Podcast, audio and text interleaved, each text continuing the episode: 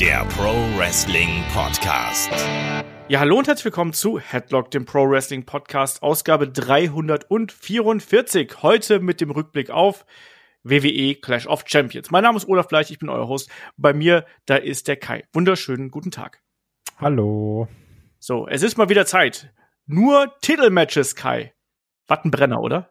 Ja, äh, das ist ähm, Fluch und Segen. Und eigentlich stimmt das gar nicht, das ist eigentlich nur Fluch, großteils. das stimmt. Ich finde, dieser Event hat sehr stark gezeigt, was WWE zurzeit gut macht und was man falsch macht. Ganz komprimiert auf, auf drei Stunden irgendwie in der Maincard. Aber ja, bevor wir dazu wahr. kommen, würde ich sagen, lass uns erstmal gerade ganz kurz wie immer die Kickoff-Show hier einleiten. Weil die gab es natürlich auch. Und es gab ja vor allem einige Veränderungen, die ja im Nachgang natürlich, wie immer, von unserem Preview-Podcast erfolgt sind, Kai. Weil da gab es ja schon die ersten Gerüchte, dass Nikki Cross eventuell nicht anwesend sein soll. Und gestern Nacht, also in der Nacht von Sonntag auf Montag, hat sich dann auch rausgestellt, huch, anscheinend fällt auch das Match zwischen Shayna Baszler und Nia Jackson der Riot Squad aus. Was war denn da los? Ja, es ist äh, Corona, ne? Corona kickt, ne? Also natürlich heißt es ja offiziell, sie sind äh, medically nicht geklärt. Also, wer, wer weiß, vielleicht ist es so wie bei Apollo irgendwie so, wenn dann drei Wochen später nochmal der Hurtlock irgendwie kickt oder dann doch nochmal Schmerzen hast. Ähm, ja, das ist, äh, ich, wir haben es ja letztes Mal schon besprochen, ich verstehe nicht, warum man mit manchen Sachen nicht einfach offener umgeht. Ja, das Weil also, ich auch nicht. Es ist ja auch keiner böse. Du sagst, ja, also vielleicht also wird's dann irgendwie negatives Licht drauf werfen und sagen, was, die schützen ihre Wrestler so gut und die haben doch Corona, dann machen sie es anscheinend nicht richtig, ich weiß es nicht. Ich kann halt nicht ganz nachvollziehen, wenn das der Grund wäre oder ist, dass man das eben nicht einfach sagt. Dann ist das halt eben so. Ähm, da wird kein Wrestler von gefeit sein. Du wirst nie 100% kontrollieren können, wo die da irgendwo hingegangen sind, mit wem die im Restaurant gesessen haben oder was auch immer ich verstehe es halt nicht. Wie du schon richtig gesagt hast, äh, die Beginn, äh, zu Beginn der Show hieß es dann eben, Shayna Baszler, Nia Jax und Nikki Cross haben keine Freigabe bekommen. Deshalb äh, fällt das Match um die ähm, Women's Tag Team Championship komplett aus. Und bei äh, der SmackDown Women's Championship, da äh, hieß es ja dann, ja, Bailey ist in der Halle und die wird sich später äußern. Das haben wir dann ja im späteren Verlauf noch gesehen. Ansonsten ähm, Kickoff, wie immer, ähm, ein bisschen Gequatsche, ein paar Interviewsegmente dazwischen, unter anderem, was ich noch mit am besten fand, natürlich auch die Sache mit MVP, der nochmal klargestellt hat, was die wahren Motive vom Hurt Business sind. Und das müsste ja eigentlich dir so ein bisschen gefallen haben. Wir haben auch einen ähm, Art Truth gesehen. Ja, also weil, ähm, das heißt auch bei Clash, jeder Titel muss verteidigt werden, ne? Genau. Und ähm, natürlich muss dann auch ein äh, Art Truth auftauchen in, in Verkleidung. Und ich, ich ich, ich werf's gerade durcheinander, weil ich alles so durchgeguckt habe. Ich weiß gar nicht, war, war das Titelmatch denn dann war das in der Kickoff-Show das erste oder war es schon in der Main-Show? Nee, das war doch später. Also er hat sich das hier nur mal später, kurz ne? vorgestellt ja. quasi und dann, man hat es hinterher sehr clever noch mal zusammengeschnitten quasi. Deswegen war ich auch ein bisschen verunsichert und musste auch noch mal ja. gerade in die Kickoff-Show reinschauen. Aber man hat es dann tatsächlich so gemacht, dass man dann eben ja diesen Rückblick noch mal gezeigt hat und dieser Rückblick ist dann in der Main-Show nahtlos quasi in dieses Segment übergegangen. Weil hier war es dann, oder damit wir auch wirklich sehen, ach, es ist Art Truth, es ist kein grauhaariger anderer schwarzer Mann, den wir sonst in der WWE kennen. er war so ein bisschen bisschen als, äh, als Goldgräber hier verkleidet, ne? Auch mit diesem Sieb mit irgendwie, was er da gehabt da, hat. genau. Ja, wo nee. dann ja auch sein Gold drin war. Und ja. sein Hut. Genau das. Ansonsten haben wir natürlich in der Kickoff-Show noch das Match um die WWE SmackDown Tag Team Championship gehabt. Da standen sich Cesaro und Shinsuke Nakamura, die amtierenden Champions, und die Lucha House Party, Lince Dorado und Kalisto gegenüber mit Grand Metalik ähm, at Ringside ja, 10 Minuten 43 offiziell war die Zeit. Wir haben eine Titelverteidigung gesehen und am Ende war es dann eben die Mischung aus dem ähm, Cesaro Swing und dem Kinshasa, die hier gegen Kalisto die äh, ja den Erfolg beziehungsweise die Niederlage für Lucha House Party gebracht hat. Ich sag mal, das war ein sehr formelhaftes Tag Team Match, was immer für mich dann richtig gut gewesen ist, wenn Cesaro im Ring gewesen ist und mit den Mexikanern gewirbelt hat. Ich wollte halt sagen, das ist krass. Ne? Also ich glaube, gegen Cesaro zu kämpfen, äh, auch gerade als so ein Highflyer ist halt wirklich ein Geschenk, ne? Also weil der lässt da jeden Move gut aussehen, auch diese, ähm, also gegen Ende wurde es ein bisschen unsauber mit den äh, Roll-Ups von Kalisto. Das stimmt. Aber gerade am Anfang die Sachen da, die auch mit dem Lince Dorado gezeigt hat, oder auch dieser, äh, diese Head Scissor, die, wo dann äh, Kalisto dann am Ende im, im Sleeper Hold hängen geblieben ist. Ähm, also da sind schon sehr viele gute Sachen oder auch draußen dieser Tornado DDT, wo dann glaube ich noch mal ein Lince Dorado noch mal für extra Schwung bei einem Kalisto gesorgt hat. Ja. Ähm, das also das macht ein Cesaro einfach fantastisch, ne? Das ist echt richtig gut. Das macht irgendwie Spaß, sich anzusehen. Und ich fand es auch für ein Kickoff-Show-Match, das war jetzt kein überragendes Match, an das ich noch länger denke, als diese Preview geht. Aber ähm, das hat mich, ja, meine ich ja, als diese Review geht. ähm, aber das hat, ist nicht jede Review auch eine Preview. Ähm, aber das hat mich dann doch auch wirklich unterhalten, muss ich sagen. Ich fand's okay. Das kann man absolut so machen, um hier Shaggys Spruch wieder mal aufzugreifen. Ähm, hat nicht wehgetan. Wir haben eine sehr, sehr lange ähm, Isolationsphase gehabt von Lince Dorado. Die war für meinen Geschmack zu lang. Also das war ja wirklich dann gefühlt die Hälfte der Zeit, wo das, ähm, wo er hier durchgeknetet worden ist äh, von den beiden Champions. War für mich ein bisschen zu lang. Hätte man ein bisschen kürzer machen können, hätte man da auch vielleicht hier und da noch ein bisschen pointierter machen können. Wrestlerisch war das über weite Strecken gut, hat aber seinen Höhepunkt ganz klar gefunden, wenn eben Cesaro dann auch, ich fand diesen, ähm, was du gesagt hast, den Satellite DDT und dann eben mit dem Crossbody nach draußen. Den fand ich auch sehr innovativ. Also das hat mir auch extrem gut gefallen. Am Ende war noch mal ein bisschen mehr Feuer drin, als das irgendwie in der Mitte des Matches gewesen ist. Aber für ein Kickoff-Show-Match und für so ein, ich sag mal, Standard-Tag-Team-Match war das absolut in Ordnung und war auf jeden Fall ein guter Auftakt ähm, jetzt hier für den Abend. Und wir haben weiterhin die Tag Team Champions Cesaro und Shinsuke Nakamura. Mal sehen, wo da der Weg weiterhin hinführt. Die Lucha House Party noch nicht gesplittet, nicht wirklich gestritten, aber Kalisto hat ja den, ähm, ja, die Niederlage hier quasi eingesteckt. Da wird es wahrscheinlich dann auch noch ein kleines Nachbeben geben, oder? Ja, also, ähm, weil wir haben ja schon gesagt, Tech-Teams sollten generell gesplittet werden, weil wir viel zu viele haben.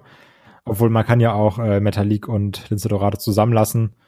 Und dann, weiß ich nicht, kommt Kalisto auch ins Team Catering. Ich weiß nicht, was da passiert. Ähm, hat auf jeden Fall körperlich aufgebaut, aber ich kann mir jetzt nicht vorstellen, dass es da in irgendeine Richtung geht für den, um mal ähm, bisschen Schwarzmalerei zu betreiben. Ja, ob da jetzt einer von den dreien die große Singles-Karriere irgendwie anstrebt, glaube ich auch nicht. Aber es ist natürlich so eine kleine Undercard-Fehde, die hier aufgebaut wird ich glaube trotzdem, dass man einen, also namentlich Kalisto hier irgendwann rausziehen wird, der dann eben als der Anführer quasi, ja, dann gegen die beiden anderen turnt oder die beiden anderen turnen gegen ihn. Ähm, da werden wir mal abwarten, wie sich das weiterentwickelt, aber ich sehe nicht die, ähm, also diese Dreierkombination sehe ich nicht mehr ähm, auf ewig bei aber WWE, ja. Man muss ja auch sagen, wenn jetzt einfach die drei, ich glaube halt, jetzt unabhängig von geiler Story oder nicht, aber stellst du die drei gegeneinander in ein Match, gibst in zehn Minuten, hast du ein geiles Ding. Klar, also, also unabhängig davon. Nee, da zweifle ich auch gar nicht dran. Das wird ein, äh, wenn du da so ein Triple Threat zwischen den dreien hast, das wird garantiert eine unterhaltsame Angelegenheit. Muss man natürlich befürchten, dass äh, die dann gleich bei Tour 5 Live landen und dann einfach gar keine Bedeutung mehr haben. Yes. Ja. Gut, kommen wir zur Main Card und hier gab's dann, beziehungsweise noch in der Kickoff-Show gab's die Ankündigung, dass ja hier das Intercontinental Championship Ladder Match die Show eröffnen würde. Da standen sich, wie wir alle wissen, ähm, ja, drei Männer gegenüber. Und zwar waren das Sami Zayn, AJ Styles und Jeff Hardy. Jeff Hardy der amtierende Champion, AJ Styles der ehemalige Champion, von dem Jeff Hardy den Titel gewonnen hat, und Sami Zayn, der offiziell den Titel nie so richtig verloren hat, wegen Corona und Co. Habe ich auch schon mal und Co. heute gesagt. Schöne Grüße an David. Ähm, und ja, das war eine halbe Stunde, die die drei Männer uns hier gegeben haben. Vollgas-Action mit jeder Menge großen Spots, gar kein großes Rumgemeier, sofort Leitern im Einsatz, kreative Geschichten, die wir hier gesehen haben, so ziemlich jede Aktion, die man sich so mit Leitern vorstellen kann, haben wir gesehen, plus dann auch noch äh, komische Dinge, die man mit Handschellen anstellen kann. Ähm, Kai, wie hat dir hier das Match vielleicht erstmal in der Anfangsphase gefallen, bevor wir hier in die äh, Handschellen-Fraktion eintauchen? Ähm, das Match war ja relativ lang, glaube ich, mit 26, 27 Minuten. Ähm, und der Anfang hat auch ein bisschen gebraucht, fand ich. Der war, ähm, also ich, ich glaube, die Sache ist einfach, wenn du halt siehst, okay, das ist ein Triple Threat Match, Sami Zayn, Jeff Hardy, AJ Styles, erwartest du so ein Feuerwerk. Muss halt aber auch bedenken, äh, Jeff Hardy, AJ Styles, beide über 40, Sami Zayn auch nicht mehr so krass, wie er noch vor ein paar Jahren war.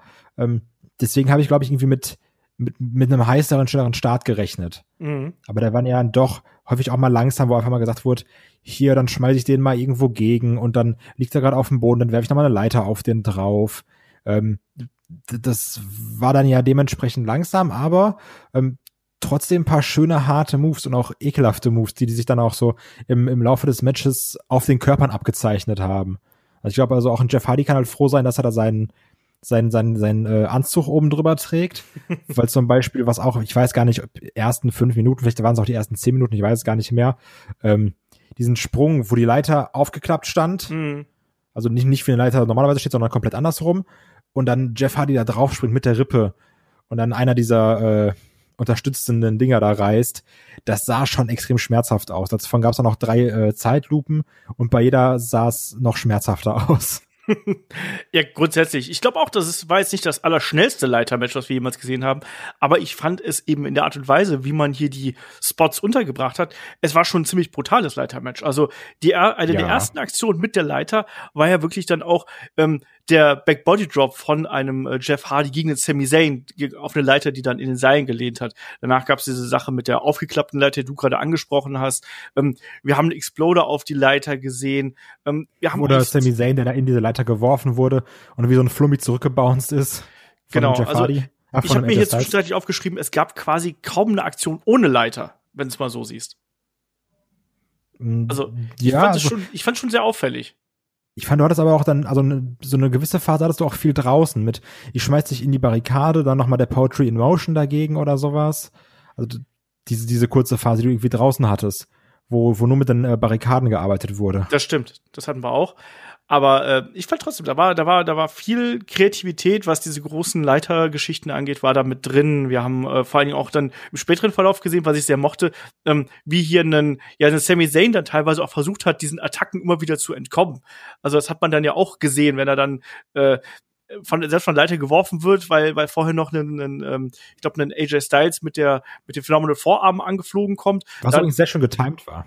Das war, das war super getimt. Und dann sind doch ähm, äh, Jeff und ähm, AJ Styles doch gemeinsam auf die Leiter gestiegen und das ist und die Leiter ist umgekippt in die Ringecke, wo noch ein Sami Zayn quasi gekauert hat und ist ah, hoffentlich fällt die nicht auf mich und sowas. Ähm, ich mochte diese Phase gern, wo dann ein ähm, Sami Zayn wirklich auch dieser Opportunist gewesen ist, der es irgendwie schafft, zumindest zwei, drei Aktionen irgendwie zu entkommen, weil er ein bisschen weiter denkt als die anderen. Danach kassiert er einen Twist of Fate, das lassen wir jetzt mal dahingestellt.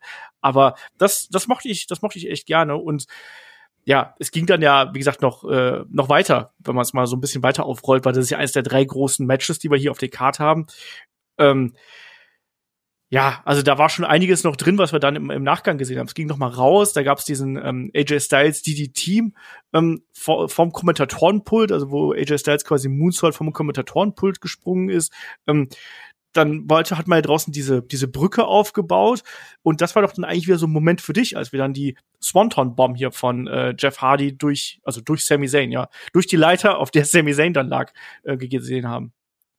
Ja, das also, das ja, ja, es ist schon ein Moment für mich, aber ich muss halt wirklich sagen, ich habe ähm, an diesen Jeff Hardy-Momenten keinen Spaß mehr. ähm, was nicht daran liegt, dass ich mich satt gesehen habe an den Moves, weil ich die ziemlich, ziemlich cool finde. Aber ich, also da, da, da habe ich halt nicht mehr so dieses, das, das kann ich mir nicht mehr angucken, ohne zu denken, ey, fuck, Jeff Hardy sollte das nicht mehr machen. also das, das, das geht bei mir nicht mehr. Also ich kann das nicht mehr nur so Wrestling-mäßig sehen, sondern ich weiß, ey, der, so, weißt du, so eine normale Swanton Bomb tut ihm sicherlich verdammt weh. Und dann so ein Ding zu springen, was ja auch alle irgendwie erwarten von einem Jeff Hardy, was glaube ich auch eine extreme Bürde ist. Mhm. Ähm, also ich, ich will das eigentlich nicht mehr sehen. Ja, also ich sag mal, solange das jetzt nicht äh, jede Woche springen muss, sondern dann auch wieder ein paar Tage hat, um sich davon zu erholen, kann ich damit noch ganz gut leben. Es sah nach wie vor sehr, sehr spektakulär aus. Das muss man mal ganz ja, klar, klar, sagen. Ähm, wo dann ein, äh, ein Sami Zayn hier durch die Leiter befördert worden ist mit der Swanton. Ähm, das gehört schon irgendwie dazu. Ich kann es dir nicht genau sagen, aber irgendwie das erwartet man natürlich schon, wie du schon hier sagst. Ähm, und das war dann natürlich auch so ein erster wirklich ganz, ganz großer Höhepunkt, den wir dann hier gesehen haben. Und danach. Was ich noch, ja, ja. warte, bevor wir jetzt gleich zu den Handstellen kommen, was nicht so sehr schön war, ich glaube, das war sogar Moment, der noch vorher war, wenn ich nicht komplett äh, falsch liege, ähm, war, wo irgendwann da waren sie auch draußen. Ich, ich glaube, das war nach diesem äh, Helluva Kick und Poetry in Motion, mhm. äh, den den Sami Zayn, also den ersten Jeff Hardy dann Sami Zayn gezeigt hat, ähm, wo dann äh, Zayn im Ring steht, die Leiter hochklettert und dann einfach nur so von von außen siehst, wie so eine kleine Leiter ins Bild geflogen kommt und ähm, AJ Stimmt. dann dann Sami Zayn runtergeworfen hat, wo ich mir auch gedacht habe, da, da muss er auch erstmal gut zielen, weil ich glaube, es ist nicht so einfach, eine Leiter präzise zu werfen. Ja, vor allem präzise zu werfen und deinen äh, Partner im Ring dabei nicht zu verletzen. Ja, weil die haben ja auch äh, Kanten. Also das denke ich mir übrigens jedes Mal. Ja. Wenn du da irgendwie mal falsch triffst. Ähm, nee, also das fand ich dann auch sehr witzig. Wo so zack kommt, also habe ich auch so noch, noch gar nicht gesehen. Zumindest kann ich wieder daran gerade nicht erinnern. Ja, ging mir, ging mir ganz ähnlich, habe ich auch noch irgendwie stehen, hatte ich jetzt aber fast in Hitze des Gefechts äh, übersehen auch zugleich. Deswegen gut, dass du es nochmal erwähnt hast. Ähm, kommen wir doch dann mal hier zu dieser ganzen Finish-Phase, weil ähm, wir haben gerade gesagt, es gab die Swanton, da war ein bisschen durcheinander noch und ähm, Sami Zayn kramt dann ähm, aus seiner Jacke ein paar Handschellen hervor und äh, nachdem es dann draußen noch ein paar Aktionen gegeben hat, fesselte er erst ähm, einen Jeff Hardy durch den Tunnel in Jeff Hardys Ohr an eine Leiter. Und ähm, im Anschluss gibt's dann noch ein bisschen, äh, ja, wie soll man sagen, Handschellen, Trickserei mit AJ Styles, wo er erst ja einen, einen AJ Styles wirklich die, die Handschelle ummacht und dann denkt man, AJ Styles kann sich wehren, da gibt's einen Snap Suplex und plötzlich hat AJ Styles die Handschelle trotzdem ums Handgelenk. Und bei, sind, also auf einmal sind Sami Zayn und AJ Styles aneinander gefesselt und Sami Zayn grinst einen AJ Styles nur an mit den Worten, You're not going anywhere today. Ich musste da sehr lachen. Also ich fand, das war eine unheimlich clevere Art und Weise und ich habe es überhaupt nicht gesehen, wo, wo die sich da die, die Handschellen nochmal angelegt haben quasi. Ja, das, äh, das fand ich sowieso sehr gut. Also das äh, mochte, also klar, erstmal die Sache mit dem Ohr, geisteskrank. So, da hätte ich auch richtig Panik. Ähm, ich fand es übrigens dann auch, also ich musste wirklich laut lachen, als ich dann gesehen habe, wie dann Jeff Hardy mit der Leiter dann am Ohr rumge rumgelaufen ist.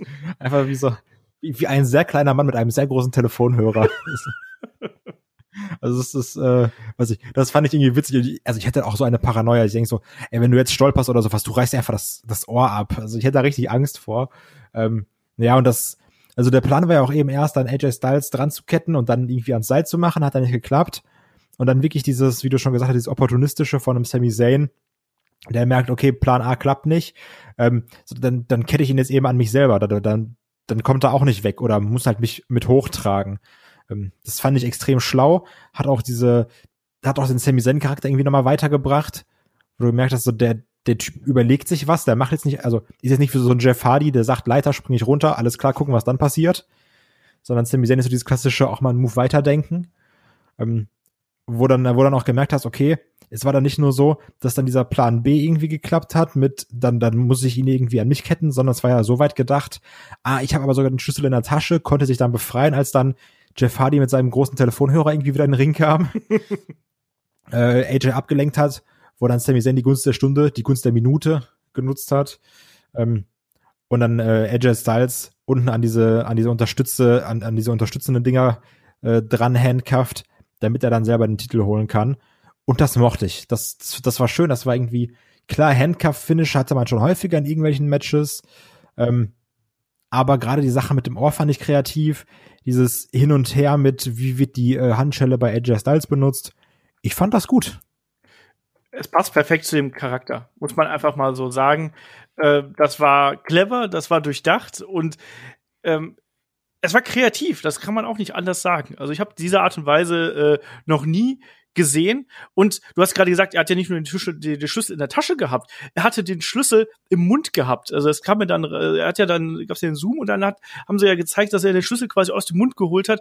Und während quasi er und AJ Styles auf der Leiter sagen, äh, waren irgendwie, ähm, zeigt er dann so, hey, hier, ich habe ja, ich habe ja den Schlüssel. Und dann nutzt er eben dann die nächste Gunst der Stunde und kettet den AJ Styles da unten an die Leiter. Ich fand das total clever. Das war eine super Geschichte. Das hat einen ähm, Sami Zayn im ganz anderen Licht erscheinen lassen nochmal, dass es nicht nur der durchgeknallte ist, sondern dass es auch der, der wirklich einen Plan hat irgendwo, der hier mal wieder aufgegangen ist. Und zugleich sind die beiden anderen auch nicht unbedingt doof dabei aus. Also Jeff Hardy, gut, der hat jetzt seinen der, ich hoffe mal, dass er inzwischen die Leiter von seinem Ohr abhat irgendwo. Ja, wäre einfach kacke, wenn nicht. Also so auch gerade Autofahren und sowas. Mega nervig, duschen. Oh, hör auf, ey. Ich habe ja, als sie das gemacht haben mit dem Ohr, habe ich gedacht, so jetzt, jetzt ist der Moment da, wo er uns zeigen möchte, was für ein harter Hund er ist und das geht irgendwie durch. Weil er sich. Ah, Junge, da, zum Glück nicht. da hätte ich, glaube ich, nicht schlafen können. Ich habe gedacht, so, ja, vielleicht hat er sich irgendwie drei Tage vorher beim Motorradfahren irgendwie das Ohr eh angerissen, haben sie gesagt, hier komm, egal, Komm, machen mach wir einfach durch. durch. Genau. Ja. Ach nee, zu, zu, zum Glück nicht. Ja, und AJ Styles, mein klar, ich finde, er sieht noch am dümmsten irgendwo aus, weil er sich wirklich mit diesen Taschenspielertricks quasi hat überlisten lassen. Aber ich konnte da niemandem böse sein. Ich fand, das war eine total clevere Art und Weise, hier diesen Kampf aufzulösen. Und wir haben jetzt tatsächlich einen Sami Zayn, der sich dann, während alle anderen an irgendwas, an irgendeine Leiter gefesselt sind, quasi, ähm, hat er sich beide Gürtel geholt. Und Sami Zayn ist jetzt hier Champion, wie wir beide prognostiziert haben. Ähm, ich bin da jetzt sehr neugierig drauf, wie sich das äh, weiterentwickelt. Ja, also ich bin jetzt wirklich gespannt, ähm, wer jetzt der nächste Gegner sein wird, weil ich muss es trotzdem sagen, ähm, ich habe jetzt keinen Bock auf Sami Zayn gegen Jeff Hardy. Nee. Und ich kann mir vorstellen, dass es darauf hinausläuft. Ja, ja.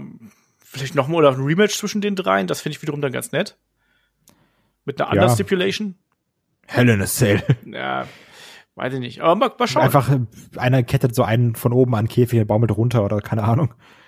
Ähm, nee, also ja, mal gucken. Also weil so ein One-on-One, Sami Zayn, Jeff Hardy brauche ich jetzt ehrlich gesagt nicht. Ja, werden wir kriegen, denke ich mal, aber ähm, mal schauen, wo die, der Weg für die drei Richtung Hell in a Cell hinführt, weil ich finde trotzdem, dass das insgesamt ein sehr, sehr gutes äh, Match gewesen ist, was wir hier gesehen, auch wenn es jetzt nicht so das allerschnellste Leiter-Match gewesen ist, was wir gehabt haben, aber da waren genug Dinge dabei, die diesem Kampf irgendwie ja die ja, so, so eine eigene Note gegeben haben und auch gerade den Sami Zayn gut präsentiert haben. Deswegen mochte ich dieses Match als Opener sehr, sehr gern. Ja, sehe ich auch so. So, dann machen wir weiter. Ähm, danach gab es die Szenen ähm, mit R-Truth, die wir gerade schon angesprochen haben. Also wie gesagt, erstmal der Rückblick auf die Kickoff-Show, dann ähm, war es wieder live. Das wurde auch nur ganz kurz dann gesagt, muss man dazu sagen. Deswegen ähm, kann ich das total verstehen, dass du dir da nicht mehr ganz sicher warst, was war jetzt live, was war Kickoff. Weil ich glaube, nur Michael Cole hat kurz gesagt, äh, now we're live oder, so, oder sowas. Und dann ging es eben ja, weiter. Du siehst ja auch, dass die da am Panel sitzen, ne? was ja nicht Main-Show genau. sein kann. Genau. Und naja, dann ging es eben, äh, R-Truth backstage äh, lässt sich von Little Jimmy komischerweise in Referees Room, Room führen. Ähm, sagt, ah, was, warum sind wir denn hier? Gehen wir wieder raus. Und dann siehst du aus irgendeinem Grund Drew Gulak, der an dem Abend ja eigentlich überhaupt gar nichts zu tun gehabt hat. Aber der läuft halt gerne mal durch leere Hallen und macht, äh, ähm, ja, wie nennt man das denn? Diese Ausfallschritte. Schritte. Das Ausfallschritte. Na gut. Ja, und während R-Truth dann noch ein bisschen äh, rumquatscht, nutzt er die Gelegenheit der Stunde und rollt ihn eben ein.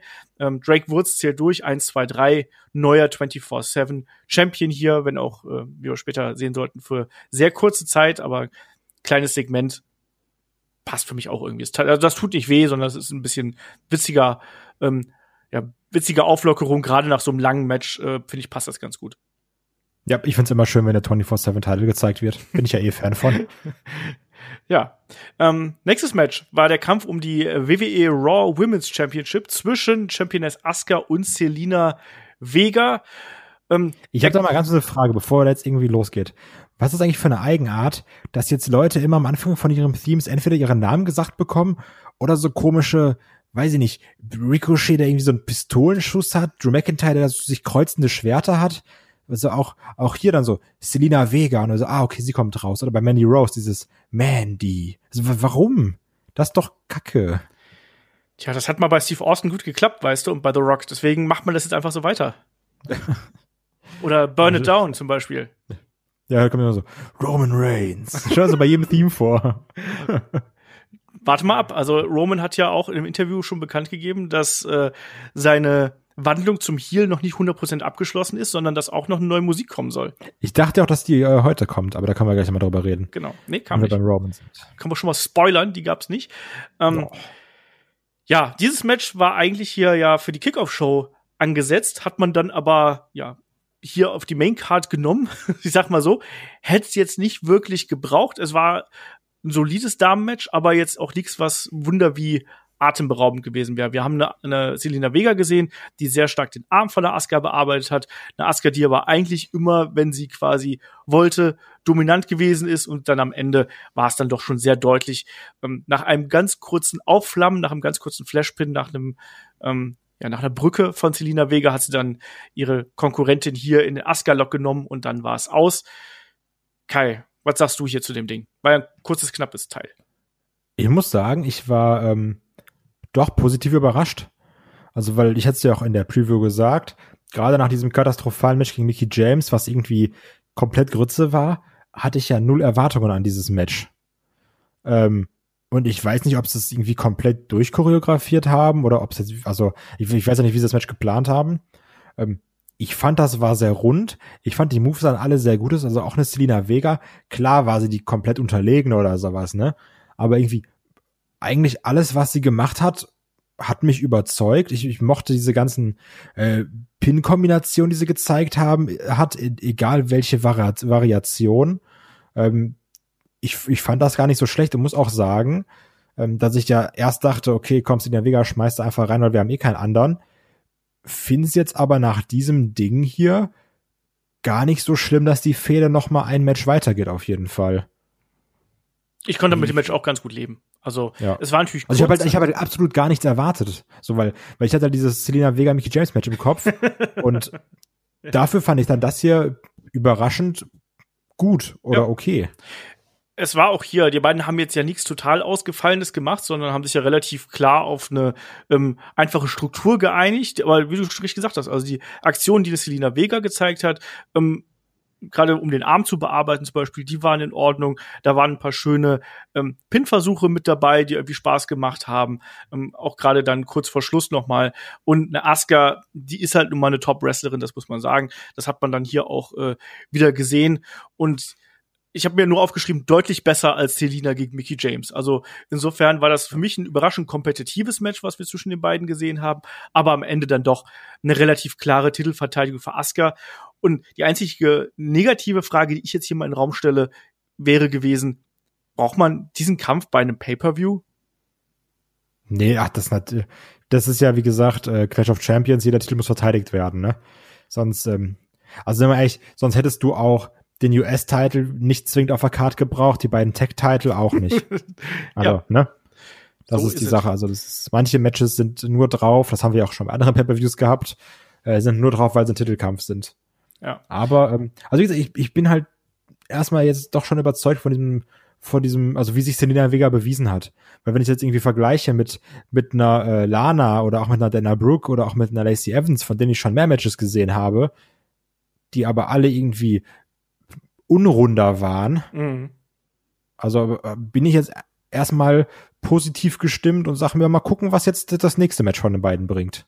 Genau, weil wie du schon richtig angesprochen hast, hier ist es ja so, die Fehde wird ja weitergeführt. Es gab ja direkt Postmatch, gab es ja ein kurzes Interview mit Asuka, die gesagt hat, hier, Selina ist ein Firecracker, also so ein äh, Knallfrosch quasi, klein, aber gefährlich. Sie war aber nicht bereit für Asuka und dann soll es ja den Handshake geben. Selina hat ja dann ähm, die Verbeugung angeboten mit ver ver verkreuzten Händen quasi und in dem Moment, wo Asuka das dann gemacht hat, hat sie ihr ins Gesicht getreten und Asuka war dann mächtig am Sicken, wie man so schön sagt. Ich finde es halt krass, wie äh, zwischen, also wie es wirklich zwei verschiedene Personen sind, wenn du denkst, Asuka redet Englisch und Asuka redet äh, Japanisch. also weißt du, bei der einen sagst du, ja, okay, ist schon irgendwie klar, holprig, weil kennt die Sprache nicht. Und das andere ist dann, okay, die bringt dich einfach um und reißt dir den Kopf noch ab. Also ja. Ah ja, auf jeden Fall hier, die Fehde wird weitergehen. Ähm, ich denke nicht, dass wir da direkt ein Hell in a Cell Match hinten dran kriegen, aber auf jeden Fall dann äh, ein weiteres Match dann auch auf einer Pay-per-view-Card oder allerspätestens dann eben beim nächsten Raw oder so. Äh, das ist schon in Ordnung. Und wie du richtig gesagt hast, also Selina Vega hat sich hier durchaus gezeigt, hat gezeigt, dass er auch da mit einer Asuka ganz gut, ähm, ich sag mal, abliefern kann, mithalten kann, auch wenn der Kampf natürlich ein bisschen zu kurz gewesen ist, um da irgendwie jetzt ein abschließendes Urteil fällen zu können. Kommen wir trotzdem mal zum nächsten Match weil wir sind so ein bisschen in der Midcard-Hölle jetzt angekommen. Und ich muss auch sagen, dass ich diese, ähm, diese Phase, die jetzt kommt, also Selina Vega gegen Asuka fand ich noch ganz okay, aber dann danach die, das ganze Drumherum hier, das hat sich ein bisschen gezogen. Also von mir aus hätte man hier auch den einen oder anderen Kampf von der Card streichen können. Und da beziehe ich also auch diesen Kampf mit ein, nämlich das Match um die WWE US Championship zwischen Apollo Crews, begleitet von Ricochet, und Lashley, dem US Champ, begleitet von MVP und Shelton Benjamin. Und da war irgendwie gar kein Feuer drin, so für mich gefühlt. Also außer in der Schlussphase, aber so in der Anfangsphase ganz viel Stalling, also ganz viel Abwartendes. Ähm, ein Lashley, der sehr dominant gewesen ist, ein MVP, der hier immer wieder in Richtung Apollo Crews geschossen hat, so nach dem Motto, ja, hier, wir wollten dich verpflichten und jetzt sieh, was draus geworden ist, so in etwa. Dann gab's die typische Offense zum Schluss von äh, Apollo Crews, Press Slam, sehr beeindruckend. Den wolltest du auch unbedingt sehen, Kai? Ja, das ist, äh, finde ich gut. Also der Mann, der hat Power, ne? Also sonst wird ja immer tausendmal gesagt, Pound by Pound der stärkste ist äh, Cesaro, aber auch hier haben wir einen starken Mann gesehen. Genau. Und äh, dann gab's noch die, äh, es gab Frog Splash, es gab eine Standing Shooting Star Press von Apollo, dann Nearfall und dann im Anschluss eben ähm, diesen wirklich coolen, einarmigen äh, Chokeslam von Lashley und danach eben den Hurtlock und den Tap Out. Auch hier kein sonderlich langes Match, aber mir hat hier sehr, sehr viel Emotion, Aufbau und Energie gefehlt. Also das war für mich eine sehr zähe Angelegenheit. Wie hast du es gesehen? Ja, also ich bin auch sehr, sehr überdrüssig, was Apollo Cruise gegen das Hurt Business angeht. Ähm, ich habe gelesen hier bei, bei Twitter, dieser Sean Ross Sapp oder sowas. Ähm, Asche auf mein Haupt. Ich habe natürlich nicht, wie ein guter Journalist ist, äh, gefact-checkt. Aber ich glaube einfach mal, dass es stimmt. Ähm, dass er seit Juni, seit Juni, Juli, ich weiß es gar nicht mehr genau, ähm, nur noch, genau, seit dem 15. Juni nur gegen Member vom Hurt Business gekämpft hat. Und ich sag mal so, das fühlt sich auch so an. Das fühlt sich schon seit zwei Monaten so an. Es ist ganz schlimm. Es ist egal, Apollo gegen MVP, gegen Lashley, gegen, äh, wie heißt der andere nochmal, Shelton Benjamin oder gegen das neueste Member Cedric Alexander. Immer hin und her und wirklich, es, es hängt mir zum Hals raus. Ich möchte bitte, dass diese Fehde jetzt endlich vorbei ist. Ja, mir reicht's auch. Ähm, allerspätestens jetzt, weil das hat sich genauso leblos angefühlt wie deren Aufeinandertreffen beim SummerSlam. Da war es, glaube ich, sogar gefühlt noch ein bisschen besser. Das hier hat mich einfach nur gelangweilt, weil da nichts dabei gewesen ist, was einen irgendwo hätte abholen sollen. Also da muss man sich doch auch mal fragen, so, dann zeigt doch mal, dass ihr Feuer habt und dass ihr hier, äh, ne, hier die berühmte äh, Ceiling, die da durchbrochen werden soll und sonst irgendwas, ne, der Brass Ring und ich weiß nicht was. Und dann du hast doch acht Minuten, dann bring wenigstens all das, was du hast in diesen acht Minuten und nicht so ein lebloses Ding hier. Ich fand das richtig stinke langweilig. Also das, äh, wenn, wenn man da in der Halle gewesen wäre, wäre das das Match für die Pinkelpause gewesen. Und zwar vollkommen zurecht. Absolut. Ich habe gerade übrigens nochmal nachgeguckt. Ähm, sein letztes Match gegen jemanden, der nicht im Hurt Business war, war bei Backlash in der Kickoff-Show äh, gegen Andrade um den US-Title. Und ab da ging's los. ja, also äh, da muss ich auf jeden Fall ein bisschen was tun. Ähm, da, das, das tut auch, also das Hurt Business hat wirklich momentan den Vorteil, dass, dass man da ja wirklich versucht, noch nach links und rechts so ein bisschen was zu machen. Aber da man mit Apollo und wahrscheinlich auch dem Ricochet und Konsorten einfach gar keinen Plan hat, sieht man, wo sowas dann endet, nämlich in solchen Matches. Also, wie gesagt, technisch war das ja nicht katastrophal schlecht oder sonst irgendwas, aber es war einfach emotionsloses Runterspulen von Moves. Und ich sag mal, bis auf den vielleicht den Press Slam und dann auch diesen einarmigen Choke Slam, der gut aussieht, aber ich habe ein bisschen Angst davor, dass der Chokeslam jetzt für einen Lashley das wird, was der Deep Six für einen Baron Corbin wird. Oder weißt die so, Thunderbomb für Sami Zayn. Ja, weißt du, diese eine große Aktion, auf die man wartet und dann sagt man, oh, und danach, ach nee, ist hier doch noch Bobby Lashley. Ja, nee, ja, das ist auch so. Ich, ich habe auch letztens überlegt, ich weiß gar nicht, ob irgendwann schon mal oder wann das letzte Mal ein Match nach einem Deep Six geendet hat. Aber jedes Mal wird gesagt, oh, das war's. Und du bist so, nee, das war's noch nie. Und es wird's auch nie sein. Yes. So, dann äh, kommen wir auf jeden Fall mal zum nächsten Match hier an der Stelle, würde ich sagen. Also, äh, Lashley ist weiterhin US-Champ, hat hier per Tap-Out gewonnen und das nächste Match auf der Card war der Kampf um die WWE Raw Tag Team Championship zwischen den Champions der Street Profits und Andrade und Angel Garza. Ähm, Andrade und Angel Garza natürlich diesmal ohne Selina unterwegs. Da gab es ja das Zerwürfnis zuletzt. Und ja, wir haben hier auch wieder einen sehr ähm, formelhaftes Tag Team Match ähm, gehabt, wo dann auch gerade natürlich ein Montez Ford diverse Male äh, ordentlich durchgeknetet worden ist und isoliert worden ist. Und zum Abschluss dann, ja, muss man sagen, natürlich auch eine Verletzung, ähm, die wir hier erlebt haben, Kai. Was ist denn da passiert? Ähm, ja, also ich weiß gar nicht genau, wann es passiert ist, aber es, also ich schätze mal, es ist bei der äh, Spanish Fly passiert, weil viel kam danach ja nicht mehr. Ähm, also Angel Gaza und, und Montes Ford waren ja auf dem Top Rope. Dann gab es eben die Spanish Fly, die generell schon sehr, ich sag mal, wackelig aussah. Mhm. Ähm, und dann hast du gemerkt, äh, Angel Gaza ist irgendwie nochmal gelaufen, dann aber irgendwie, ja, so halb eingeknickt. Dann hast du gesehen, okay, der Ref äh, macht das X-Zeichen und ab da hast du gedacht, oh nee, das, das ist nicht gut. Und es ist ja, scheint ja irgendwas Ernsteres zu sein, weil dann haben wir auch in Gaza gar nicht mehr gesehen. Und genau. äh, es, dann war ja auch dieses sehr unglückliche Finish mit äh, Angelo Dawkins, der das Anointment zeigt. Dann gibt's den Three-Count, aber ähm, ja, es war ein ganz klarer Kickout, der auch später nochmal gezeigt wurde in der, ähm, in, in, im Replay, ist halt die Frage, ich weiß jetzt ja nicht, wie es abgelaufen ist. Ich kann mir auch vorstellen, dass es dann innerhalb, also das sind ja so Sachen, die passieren innerhalb von Sekunden. Dann gibt's die Info, okay, Gaza ist raus, der kann nicht mehr. Äh, der Ref kriegt die Info, ziel den Count durch, ein Andrade weiß es noch nicht. Also, dass das Match dann beendet werden soll, das, das lässt ja nicht wie alle immer doof aussehen. Du hast auch wirklich gemerkt, wie so ein Angelo Dawkins so leicht abgefuckt war. Also, mm. das ist, also, weil ich muss sagen, das Match lief eigentlich ganz gut bis zu dem Zeitpunkt. Also, es war jetzt kein überragendes Match oder sowas, aber das war schon vollkommen in Ordnung. Also auch wieder ein, äh, ein Gaza und Andrade gut zusammengearbeitet haben, das mochte ich. Da, da waren schöne Tech-Team-Manöver, die sie irgendwie auch gezeigt haben.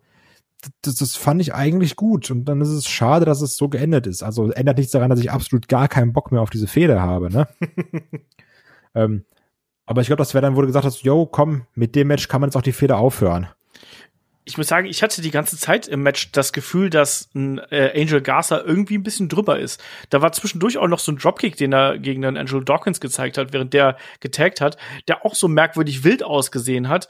Ähm, davor gab es auch so eine Phase, wo irgendwie das Hot Tag nicht richtig umgesetzt worden ist. Da hat ein ähm, Angel Garza versucht, den Fuß festzuhalten von einem, äh, äh, von einem äh, Montez Ford. Das sah auch sehr merkwürdig aus, weil es nicht wirklich so aussah, als hätte er ihn festgehalten. Mir hat ein bisschen was da gefehlt. Also, da, da, wie gesagt, davor war es dann eher so, so äh, ein bisschen Storytelling natürlich. Wir haben erstmal Street Profits gesehen, die anfangs dominant gewesen sind. Ähm, und dann im Anschluss gab es eben die Tag-Team-Manöver von Andrade und Angel, um sich hier quasi in Oberhand zu bringen. Und dann wurde Montez Ford erstmal längere Zeit isoliert und Andrade und Angel haben gut als Team gearbeitet vollkommen verständlich. Und dann irgendwann hat dieses Match, also schnell werden sollte, einen kleinen Bruch bekommen. Da war es dann auf einmal ein bisschen hektisch. Und Angel Garza wirkte auch irgendwie ein bisschen abwesend. Es gab diese komische Spanish Fly. Ähm, ich bin mir nicht ganz sicher, weil er hat danach noch in der Ringecke ähm, so einen Knee-Strike gezeigt und danach, danach ist er erst ko äh, kollabiert quasi. Und ich habe jetzt auch gelesen, dass angeblich soll es jetzt nicht das Bein sein und, oder das Knie, sondern es könnte auch die Hüfte sein die sich mhm. da verletzt haben. Ich habe zuerst gedacht, er hätte sich irgendwie den Nacken verletzt, äh, weil die ja auch bei der Spanish Fly so ganz merkwürdig gelandet sind und er da so, ja auch nee, aber, sehr benommen also gewirkt hat. Ja, aber du hast halt gemerkt, dass er irgendwie, dass er beim Laufen dann so eingebrochen ja. ist. Deswegen habe ich halt gedacht, okay, ist irgendwas am, am Bein, aber ja, Hüfte kann ja auch sein. Ne? Auf, auf jeden Fall nichtsdestotrotz einfach unglücklich, ne? Ja. Das ist äh, blöd für alle Beteiligten, aber ja gut, also was willst du halt machen? Verletzungen sind Verletzungen passieren. Das, äh, da kannst, also ja, Kannst du nicht beeinflussen. Nee, da kann man jetzt nur hoffen, dass es keine allzu schwere äh, Verletzung ist und ähm, dass das einfach, ja, schnell behandelt werden kann, sagen wir es einfach mal so. Und dann werden wir äh, sehen, sobald es dann die Diagnose gibt, werden wir garantiert auch im, im, Podcast, spätestens im Magazin oder so drüber sprechen, was da passiert ist, wenn sich da noch was tut. Und ähm, ja, am Ende ist es dann aber dann doch so, dass hier eben äh, die Street Profits äh, auch auf unglückliche Art und Weise, du hast es gerade eben schon ähm, erklärt, den Sieg davontragen, weiterhin Champions sind, wirkt alles ein bisschen unrund und ich finde es ein bisschen komisch, weil das ist schon das, das nächste Mal, dass quasi innerhalb kürzester Zeit ähm, ja hier so ein merkwürdiges, gebotchtes Finish aufkommt. Ne? Also wir erinnern uns an ähm, Mickey James und Asuka damals, jetzt damals schon wieder so bisschen merkwürdig aktuell. Ja, ja, es ist irgendwie, der Wurm ist drin, ne? du, du hattest auch generell in diesem Match, dass das ist irgendwie doof war, weil da gab auch irgendwie einmal ein Tag, was nicht gezählt wurde oder sowas. Ja, ja. Wo so auch, ich glaube, es war, ich, ich weiß gar nicht, wer von den Street Profits es war, so Hot Tag mäßig gesprungen ist und das hat der Ref dann irgendwie nicht gesehen und dann, dann ist er nochmal irgendwie gesprungen. Das war auch ganz komisch. Also weiß ich nicht. Also generell muss man sagen, dass in dem, bei diesem Pay-per-View nicht alles rund lief. Also wir haben es gerade gar nicht angesprochen. Es gab ja noch diese äh, Szene, wo, um mal zum anderen Match zu springen, wo Jeff Hardy auf der Leiter so lag, die, die, also wo Sammy seine Leiter umkippt und Jeff Hardy da so runterklettert. Ach so, ja, ja, stimmt. Ähm, was, glaube ich, auch anders aussehen sollte, wo dann irgendwie die Leiter, ich schätze mal, sie sollte auf, auf den Ringpfosten abgelegt werden. Das hat aber gewichtmäßig nicht gepasst. Und ähm, Jeff Hardy ist ganz, ganz ekelhaft nach draußen gefallen mit der Leiter. Ja, vollkommen also, richtig. Ähm, ja, also wir hatten generell so ein paar Botches. Ja, äh, absolut richtig, das haben wir gerade eben vergessen, deswegen auch gut, dass du das nochmal ergänzt. Ähm, ja, manchmal, manchmal ist es eben, läuft nicht alles rund.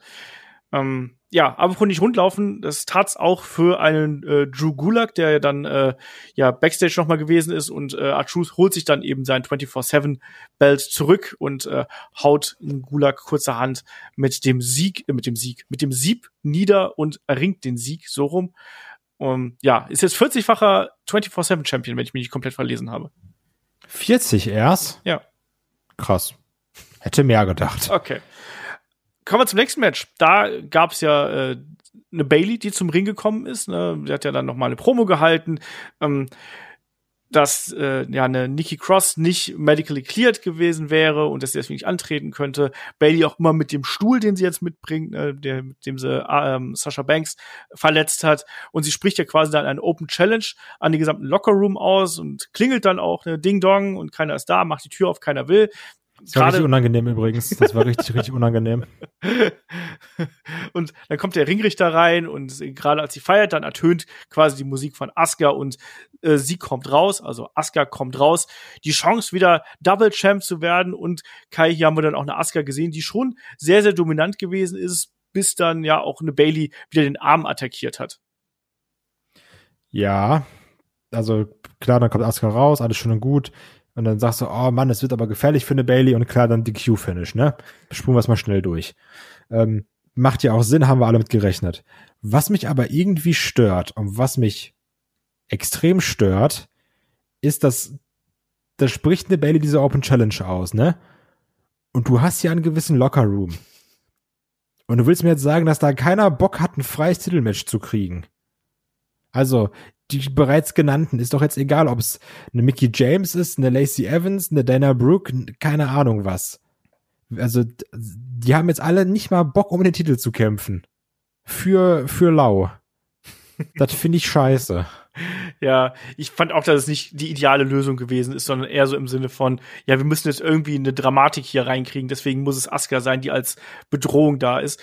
Auch das ist eigentlich nur ein Zeichen dafür, wir haben momentan niemand anders, der hier für diese Rolle, für diese Bedrohung, die hier notwendig wäre, die dafür in Frage kommt, weil alle anderen sind halt nicht da. Eine Bianca Belair wäre auch blöd gewesen, die jetzt hier einzusetzen, weil, naja, hätte es ja was gebracht, hier so einen DQ-Sieg davon zu tragen? Ich glaube nicht. Ja, aber also, wenigstens zu sagen, hier, ich bin da, ich bin heiß, ich habe ja. Bock, mich zu beweisen. Ja, und Bianca Belair ist so, natürlich übrigens auch noch, das habe ich gerade. Ja, ist ja. Open Challenge gilt für alle. Das stimmt. Da hätte, da hätte auch ich auftauchen können. Das stimmt. Asuka ja. ist auch bei Raw, aber die darf ja eh alles. Ja. Also, weil, also, ich kann natürlich verstehen, also, ich sag mal, der Weg ist ja eh klar. Der Nikki Cross wäre hier platt gemacht geworden. Platt gemacht geworden, ist das richtig? Doch, ne? Platt gemacht worden platt gemacht worden, das G ist falsch, ähm, platt gemacht worden. ähm, und dann wäre eh eine Sascha rausgekommen und zack, der Weg ist ja klar in den, also die Richtung ist ja klar, in die es geht. Ähm, weiß ich nicht, man kann auch sagen, vielleicht wollten sie jetzt nicht, dass dann auf einmal dann eine, weiß ich nicht, Lacey Evans rumschwirrt oder so, aber ähm, also ich, ich finde, das ist nicht, nicht gut gelöst, weil das dann irgendwie, das, das wirkt so, als wäre der Titel egal. Weil im Normalfall ist ja so, ich habe immer noch diese, dieses romantisierte Denken, wenn ich an eine Open Challenge denke, an so John Cena US Title, mm. wo so alle rauskommen, mega Bock haben, Sami Zayn sich beim Feiern die Schulter auskugelt. so, das ist die Motivation, die ich brauche und nicht, ach ey, weiß ich nicht, also ist jetzt auch schon spät, ich habe jetzt auch eigentlich, wollte ich noch was gucken oder sowas. Ich glaube, ich bleib hier hinten. ja, aber es war ja im Endeffekt ja auch nur Setup, ne? Setup für die Attacke, die es ja dann gab. Also erstmal hat äh, Bailey dann ja ähm, hier erstmal dafür gesorgt, dass sie selbst disqualifiziert worden ist, ne, und äh, sehen dann aber auch, dass ne, äh, äh, Bailey jubelt und wird dann eben hinterrücks von äh, Sascha attackiert, dann auch mit dem Stuhl. Ähm, Asuka, äh, Quatsch, Asuka ist weg, dann irgendwo. Sascha aber mit der Halskrause, das wollte ich eigentlich sagen. Und ich mochte die Art und Weise, wie der, der Sascha Banks das hier verkauft hat. Also, dass sie auch wirklich dann noch die, der Halskrause getragen hat und dann, als sie hinterher wollte und Bailey kriegt sie weg, dass sie dann erstmal wieder angeschlagen ist und Schmerzen hat. Kendo-Sticks kommen mit dazu.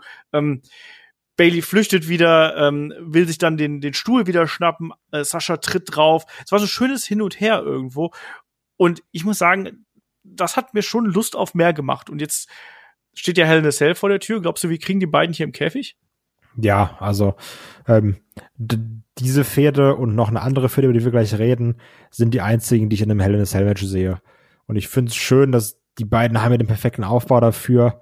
Also das, ich erwarte dann eine Schlacht zwischen den beiden. Ich denke auch, dass wir das bekommen werden. Ähm, die Fehde, wie du schon richtig gesagt hast, die gibt das her. Auch wenn es natürlich wiederum ein bisschen problematisch ist, weil es dürfte dann ja nicht der, ähm, der Schlusspunkt sein, sondern ich sehe es tatsächlich eher noch so ein bisschen als Anfang. Ich ja. glaube, das geht noch ein bisschen. Dafür kommt a Cell jetzt ein bisschen früh. Trotzdem musst du die beiden eigentlich jetzt da so präsentieren, gerade auch in der Art und Weise, wie sich Bailey hier gezeigt hat. Sie hatte ja dann auch große Furcht, als sie dann ähm, geflüchtet ist äh, vor Sasha Banks. Das passt ja irgendwo dafür, dass man sagt, hier, ähm, damit die nicht mehr weglaufen kann, ne, die hat zu große Angst vor mir, dann sperren wir euch beide in den Käfig. Und dann gibt's äh, Kasala. Ne? Ganz genau. Gut, so, und jetzt kommen wir zu den zwei weiteren großen Matches, weil, wie gesagt, ich, ich fand den Event gar nicht so schlecht. Ich finde, er hat eigentlich einen ganz guten Flow gehabt, aber in der Midcard hat es mir hier ein bisschen an Tiefe gemangelt und das war ja, genau das, was wir ähm, auch so ein bisschen befürchtet hatten. Ja, ja, da war so ein schwarzes Loch, ne? Ja, ja, also irgendwas hat da nicht so 100% gepasst, aber dafür dann die Matches, die groß waren und die ähm, entsprechend präsentiert worden sind, die haben dann noch abgeliefert. Und da kommen wir dann hier mit ähm, zum Ambulance-Match um die WWE Championship zwischen Champion Drew McIntyre und Randy Orten. Es gibt hier nochmal im Vorfeld den Trailer, wo nochmal gerade diese abgefertigten Legenden nochmal präsentiert werden. Big Show, Christian und so weiter und so fort. Also quasi Randy Ortons Pfad der Verwüstung, die wir hier gesehen haben, plus nochmal die ganze Geschichte mit Drew McIntyre. Und was hier direkt auffiel, es gab keinen Lock-up. Es gab keinen Lock, es gab kein Abtasten, sondern es gab sofort auf die Fresse und da vor allem erstmal von Drew McIntyre, der hier mit wirklich großen Schlägen und Chops vor allem auch ähm, attackiert hat. Und Randy Orton, der dann aber immer wieder mit miesen Tricks die Kontrolle an sich gerissen hat. Ne? Also dann gab's nichts nach draußen und ähm, Drew McIntyre wollte wieder zurück rein. Einen Orton tritt gegen das Seil, es gibt quasi einen Cheap Shot, dann gibt's den äh, ja den den äh, DDT aus den Seilen heraus und ein Orton, also du kannst mir sagen, was du willst, aber der genießt doch gerade das, was er da macht, oder? Ja klar, also du, merkst ja auch, dass er Bock hat. Also du siehst es auch, wir haben ja schon mal gesagt, so wenn wenn Orton richtig Bock hat, dann kann er auch geil zählen. Und da denke ich nur an ähm, den Glasgow Kiss, Kiss, den er später kassiert hat, wo er nicht zusammenfällt und sabbert und denkst so, Mann, der Typ ist gerade richtig heiß. also das äh, finde ich schon gut. Ja. Und das, das ist auch schön. Also das, deswegen haben wir ja auch ähm, vermutet, dass er das Gold mit nach Hause nimmt. Genau. Aber so soll es ja nicht kommen. Aber das ist nicht unbedingt nur ähm, einem Drew McIntyre verschuldet, sondern ja auch ganz vielen Legenden, die sich hier an Randy Orton gerecht haben, getreu dem Motto äh, Karma ist äh, B. Punkt, Punkt, Punkt. Ähm, da sollte es ja schon nach relativ kurzer Zeit, ähm, nach dieser, nach diesem DDT, den ich gerade angesprochen habe, und ähm, nach ganz viel Grimassen soll es ja schon den Punt geben und dann gibt's ja den Zoom auf den Schuh und dann greift plötzlich jemand an den Schuh und man dachte erst schwarze Klamotten, schwarzes Dings im Gesicht. Ist es einer von Retribution? Nein, es ist Big Show ohne Schnurrbart. weißt du, was das Geilste war? Dass du da diesen, dass du diesen Koloss siehst, diesen Koloss von Rhodos, der da den Fuß festhält, ne? Äh, und du bist so, yo, es ist halt Big Show, weil der ist 80 Meter groß, hat diese hässliche Tattoo auf dem Oberarm und weißt du, ja, okay, er ist es eben, ne? Und dann zieht er diesen Mundschutz ab und die Kommentatoren so, ne, es ist Big Show. und du bist so, ach, sag es nicht. So, das, also das war wie immer in, in, so Kindersendungen oder sowas, wenn so, wenn so der Böse, Bösewicht sich verkleidet hat und so, nee, er ist es. Und also, das fand ich sehr, sehr, ja, genau, so die Maske ab, so, Big Show, ne, wirklich? Also, ja, aber es sah halt sehr komisch aus, äh, ohne Bart. Also, das ist äh, ganz, ganz komisch, den ohne Bart zu sehen. Ja. Ähm, aber nicht nur das war komisch, sondern auch der Chokeslam. Ich weiß nicht, ob er nervös war oder seine Hände geschwitzt haben, weil er hat dann auch ein Randy so beim Hochheben ist er abgerutscht vom Hals. Das sah dann auch sehr doof aus.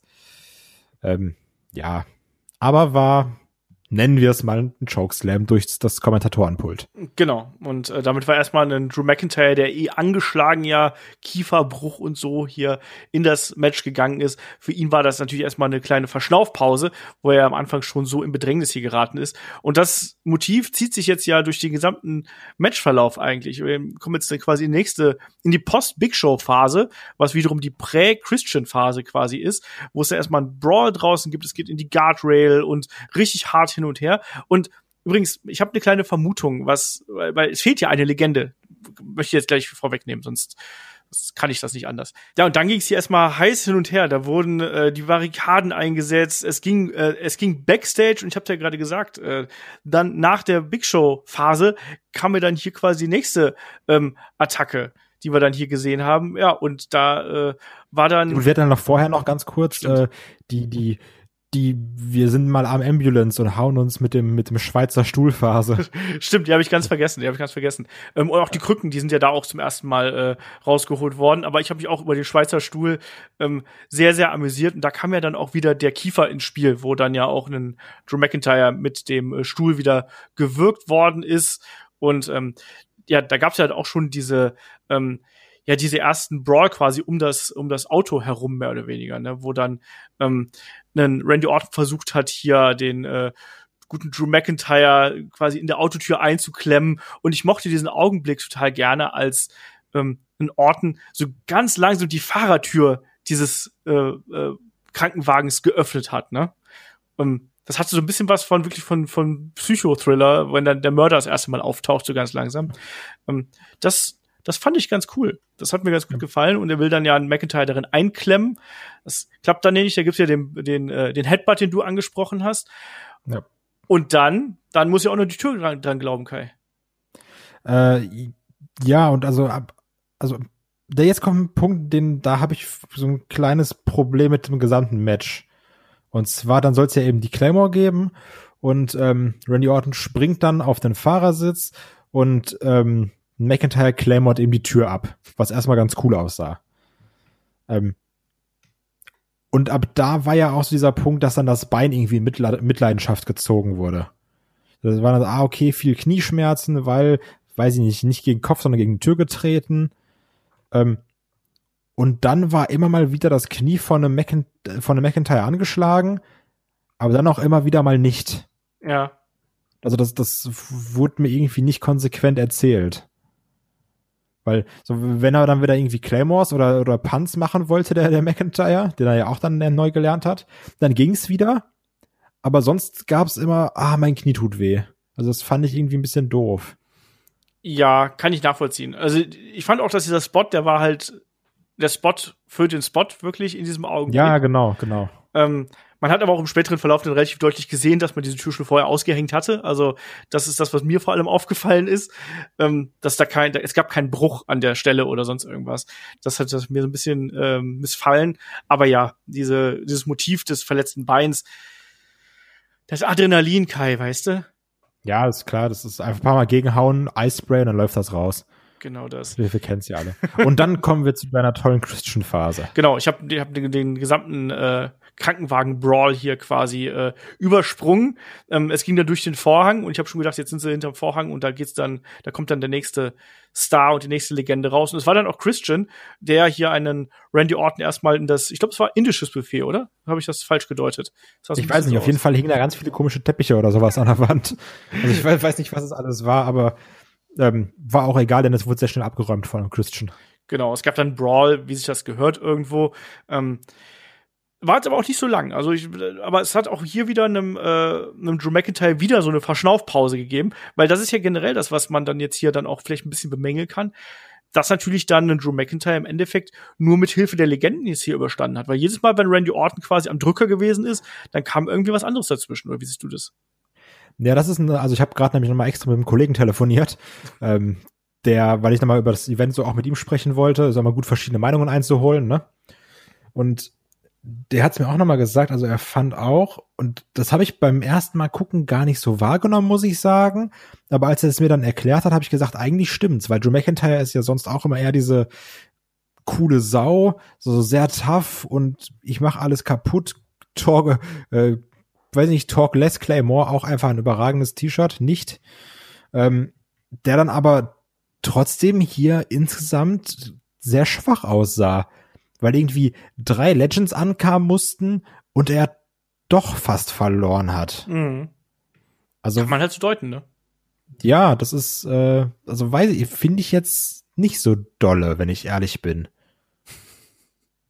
Also weil, ja? also ja, es macht halt, also im Laufe der Geschichte macht es ja auch Sinn und ich glaube, das also es geht halt wirklich darum, dieses, ja, du hast uns wehgetan und jetzt wehren wir uns oder sowas, ne? Und man muss ja auch sagen, gerade die Switch Music auf dem Ambulance, wo dann noch so ein ähm, HBK ganz locker mit so einer Hand noch ein, äh, schon äh, mit einem Randy Orton runterstößt, das sieht fantastisch aus. Also das ist, das, das sieht einfach Hammer aus, das ist geil. Dann gibt's, dann gibt's noch den Crotch Chop hinterher, da, da hasse mich. Ähm, aber trotzdem, also wenn du bedenkst, äh, halber Chokeslam durch, durchs Kommentatorenpult, dann einmal indisches Buffet abräumen mit Christian und dann noch mal eine Switching Music vom Ambulance und dann trotzdem fast verlieren. Weiß, also, Ja. finde ich jetzt nicht so krass für den so Scottish Psychopath. Gibt es eigentlich noch ein schwierigeres Wort? Ich glaube nicht. Fragen David mal. Ähm, David einfach mal zehnmal Scottish Psychopath sagen lassen. Genau das. Ja, das meine ich ja, ne? Also ein Randy Orton war hier oft am Drücker und hatte oft die Oberhand einfach. Und das war ja dann auch äh, im späteren Verlauf noch so, also auch noch vor äh, einem Shawn Michaels, wo er dann ja auch einen, ähm, wo es ja diesen Brawl auf das, auf das, auf die Motorhaube erst gegeben hat und dann eben auch auf, ähm, ja, auf den, ähm, ja, hat ja ein, ein Randy Orton, einen Drew McIntyre hier auf den, ähm, auf, wie heißt es denn nicht das Windshield, sondern die, die äh, Windschutzscheibe gerissen und sowas. Ähm, danach gab es den Superkick und auch danach hat er ja noch, also hat Randy Orton ja noch die Möglichkeit gehabt zu gewinnen. Dann gab es ja den RKO auf dem Beton. Also, Ja, also das ist, also ich glaube, hier wurde irgendwie, also das Match hat an sich viele geile Momente, die coole Momente sein sollten, weil ich glaube auch, dass so dieser Moment, wo dann äh, McIntyre fast verliert, mh, ähm, wo er dann wirklich in diesem Ambulance drin ist, Randy Orton die Tür unnormal langsam zumacht. Also ich glaube, dass dann irgendwie, wo sie gesagt haben, ey, what if, so, weil weißt du, was richtig cool wäre, wenn McIntyre also die Tür aufhält und dann einfach so in das Auge von Randy Orton greift. Alle haben gesagt, boah, ja, dann wird der richtig, wird richtig krass aussehen und wirkt ja auch irgendwie cool. Aber im Großen und Ganzen denkst du dir, ey, der verliert hier gerade fast, obwohl der, der und der ihm geholfen haben. mh. Und das ist mein Problem. ja, das ist auch das, was hier bleibt. Ich fand den Kampf ähm, durchweg unterhaltsam. Also wir können es ja dann äh, sagen, wie es dann jetzt ausgegangen ist. Es gab dann den Claymore, es gab dann noch den Punt zum äh, Abschluss hier. Ähm, und dann ähm, Randy Orton landet dann im Wagen und die Türen gehen zu. Und das dürfen wir auch nicht vergessen, Ric Flair hat natürlich den Krankenwagen gefahren, damit der auch noch, aber in also mit ausreichend Abstand zu allen anderen Menschen, dann hier auch noch seinen Siegesmoment bekommt. Ähm, ich fand, das war ein unterhaltsames Ambulance-Match. Also gerade, weil diese Stipulation ja extrem künstlich ist und eigentlich nicht unbedingt förderlich für einen guten Kampf, sagen wir es mal so.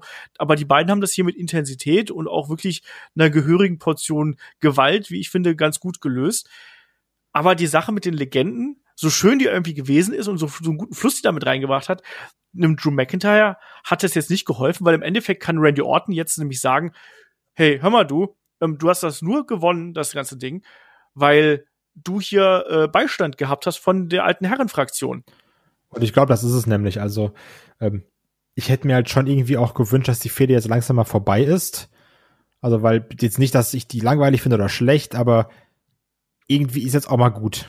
So, weißt du, ich habe jetzt keinen Bock, dass jetzt bis Ende Oktober wieder, ja, heute kämpfe ich gegen Kiesli, dann kämpfst du wieder gegen Kiesli und dann kämpfen wir beide mal wieder gegen, nicht gegen Kiesli. Aber mit Kiesli zum Beispiel, Genau, und dann, dann, um Kiesli, der oben auf dem Kiesli on a Forklift-Match zum Beispiel. Ja, genau. Kaste die auf Keith oder sowas, wer das Sorgerecht bekommt.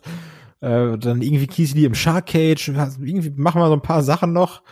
Ähm, und diese Fehde hat ja als eine der wenigen, außer halt eben, wie gesagt, äh, Bailey gegen Sasha Banks, das Potenzial oder die, die Berechtigung, würde ich fast sagen, im Stil, im äh, Hell in a Cell stattzufinden. Ja, Deswegen muss es eigentlich jetzt noch diesen Monat mitnehmen. ja.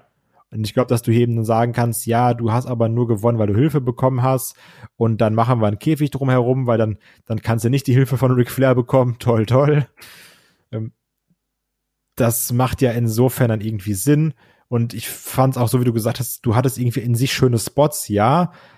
Aber wenn du so das Match als großes Ganzes betrachtest und jede Aktion irgendwie ihre Logik zuweisen willst, sind da viele Sachen, die dann für mich einen Drew McIntyre irgendwie haben schwach aussehen lassen. Mhm.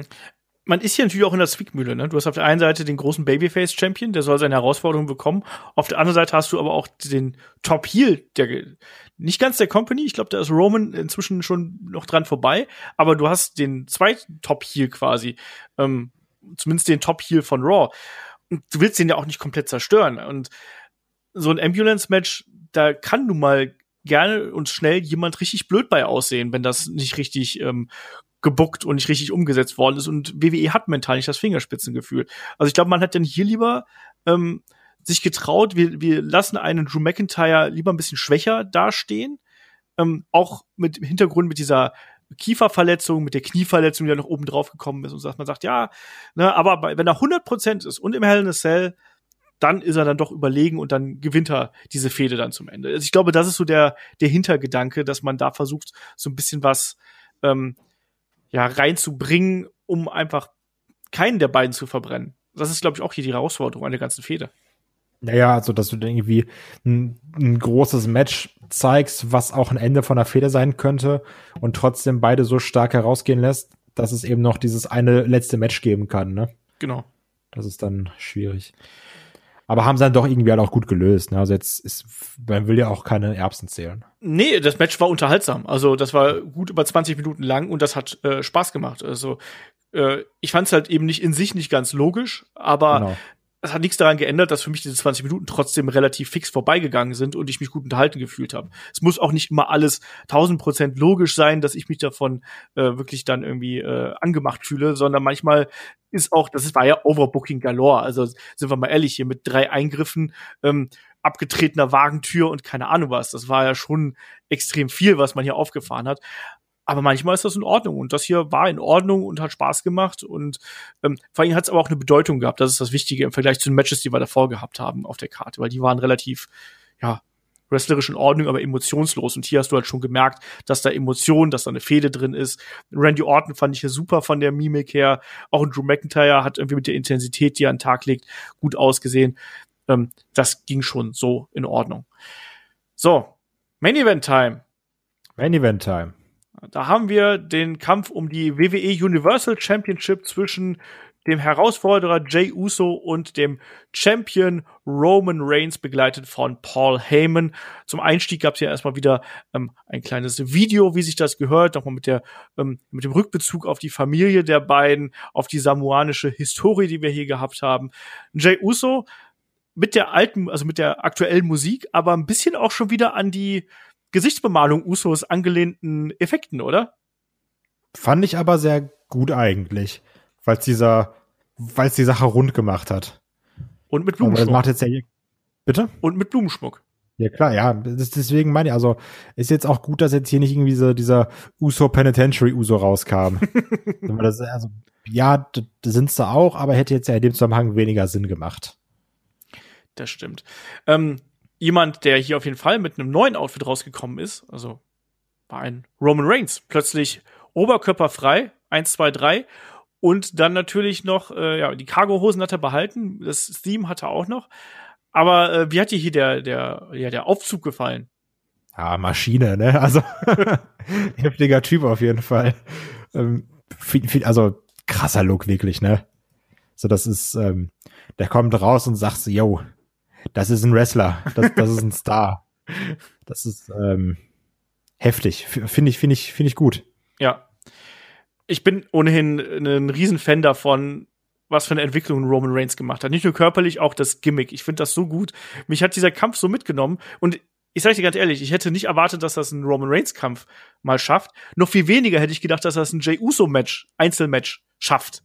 Ähm, diese. Ich hätte auch nicht gedacht, also auch in der Akt, also auch jetzt, wo wir beide schon gesehen haben und wo die Fälle hingeht, hätte ich auch nicht gedacht, dass das ein Ding ist, was über 23 Minuten erzählt wird. Ja. Und mich unterhält.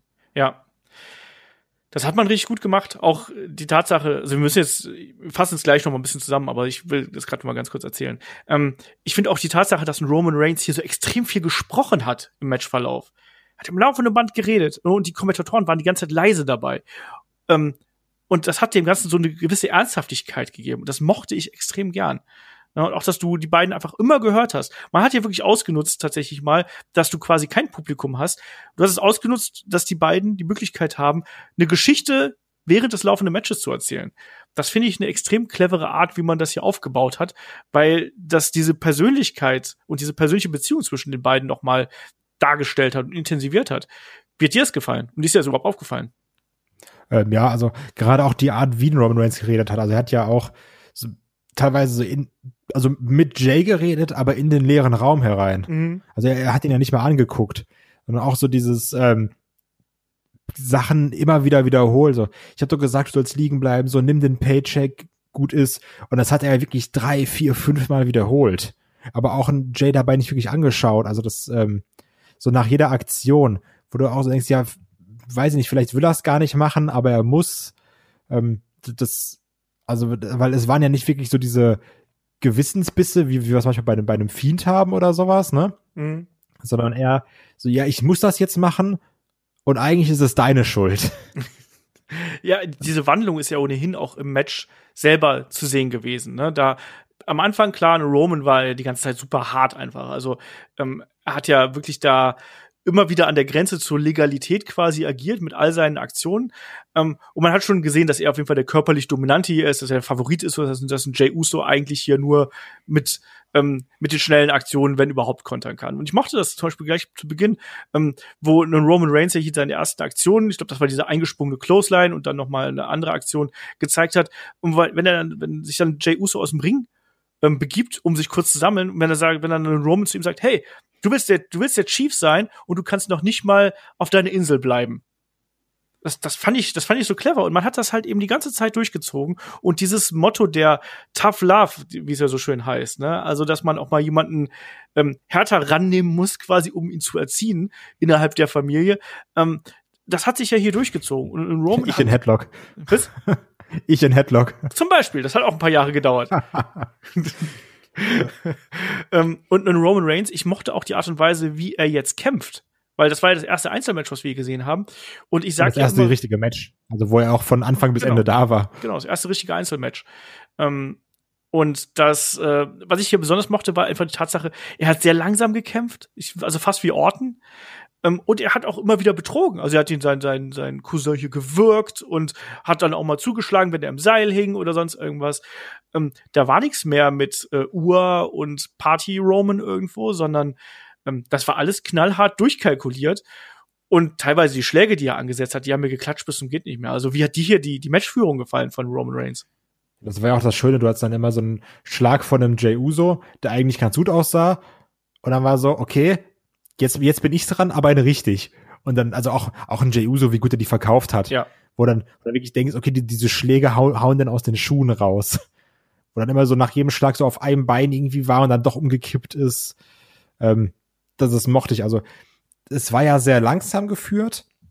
Was ich aber komisch fand, dass so eine gewisse Zeit lang hatte dann ein Jay Uso doch relativ viel Offense. Mhm. Also du hattest zwar immer das Gefühl, gut, Roman könnte jetzt ohne Probleme noch zwei höher schalten, aber um mal so tiefer ins Match reinzugehen, ich, ich würde sogar, also es hat mich auch eigentlich gestört, ähm, warum dieser dominante Roman Reigns, der eigentlich großteils, auch wenn er äh, Aktion kassiert und Move-Folgen kassiert, ähm, mit dem Jay spielt, warum muss dann der Tribal Chief zu so einer Sache greifen wie einem Low Blow?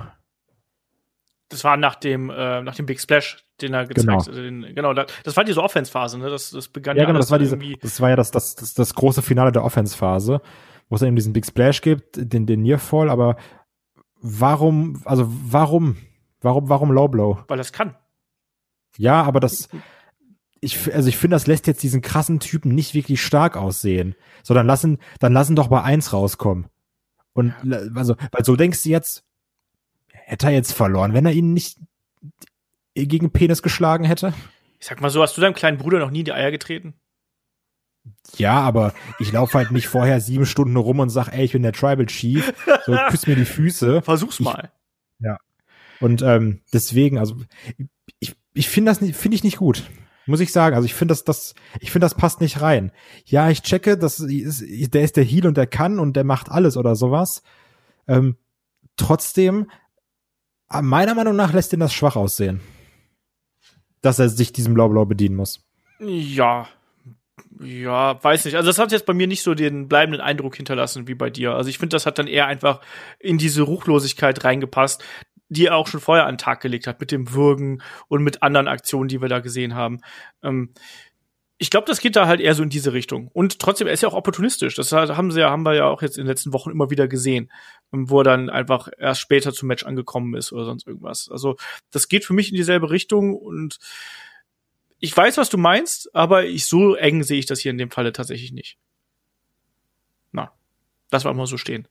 Ähm, ja. Schreibt uns da gerne mal, wie ihr das seht. Ist da ein Roman Reigns, hätte das nicht gebraucht? Also, ich sag mal so, für mich persönlich hätte es das nicht gebraucht, ähm, um diese Geschichte zu erzählen. Aber so in sich war das dann doch schon logisch. Vor allem, weil das ja dann auch quasi das Ende ja mit eingeläutet hat, dieser Low Blow. Dann gab es ja danach die Finish-Phase mit dem ersten Spear und dann ja diese ganz lange Geschichte mit nenn mich jetzt Chief. Und da, da frage ich dich jetzt mal, war das für dich zu lang? Hat das so gepasst für dich? Oder ähm, wie hast du die Momente gesehen? Auch dann, als später dann noch ein Jimmy Uso rausgekommen ist. Ähm, also, ich mag die Feder zwischen den beiden. Ich finde es auch geil, dass es so ernst ist. Ich hoffe aber, dass dieses Tribal Chief Ding jetzt eher so zwischen den beiden bleibt. Dass das jetzt, also von mir aus kann er sich gerne so nennen und kann auch dann sagen, this is my island und nicht my yard. Aber man solle damit meiner Meinung nach nicht übertreiben. Weil das ist dann irgendwann auch anstrengend. Also ich fand es halt cool, dieses, dass, dass er den, den ultimativen Disrespect wollte, so, so ja, jetzt so, so Walter White Heisenberg mäßig, so say my name. ähm, das, das fand ich dann schon eigentlich ganz cool. Das mochte ich auch und auch, ähm, wovon ich großer Fan war, waren diese sehr asozialen Schläge, wo er dann seinen, seinen, seinen, seinen Handballen auf, auf dem Gesicht von Jey Uso abstützt und dann immer diese Ellbögen zeigt. Mhm. Aber so, Mann, lass, lass doch den Jungen in Ruhe, der hat ja gar nichts getan.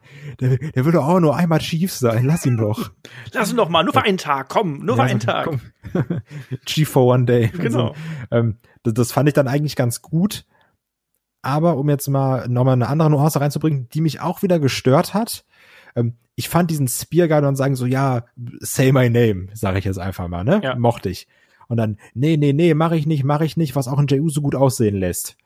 Ähm, und dann sagt er, okay, dein Pech, nimmt den hoch, zweiten Spear.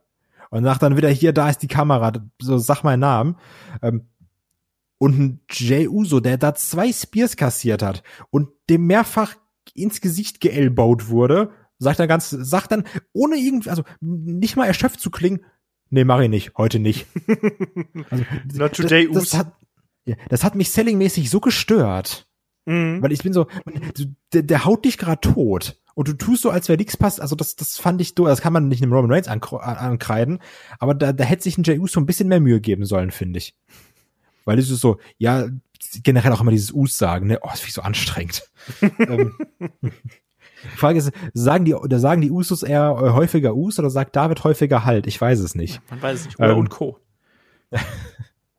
also das, ähm, das, das, das mochte ich irgendwie nicht, dass dann Jay Uso das da nicht vernünftig gesellt hat, aber trotzdem, auch dann als ein Jimmy rauskam, das ist jetzt auch wieder so dieses Nitpicking, was ich gerade gemacht habe, ne, Erbsenzählerei, ähm, ich mochte es aber trotzdem, wie dann auch ein äh, Jimmy da reingespielt hat und meinte so, ja, so, was ist mit dir? So, muss das jetzt sein? So, wir sind doch alle Familie, so lass den noch mal in Ruhe.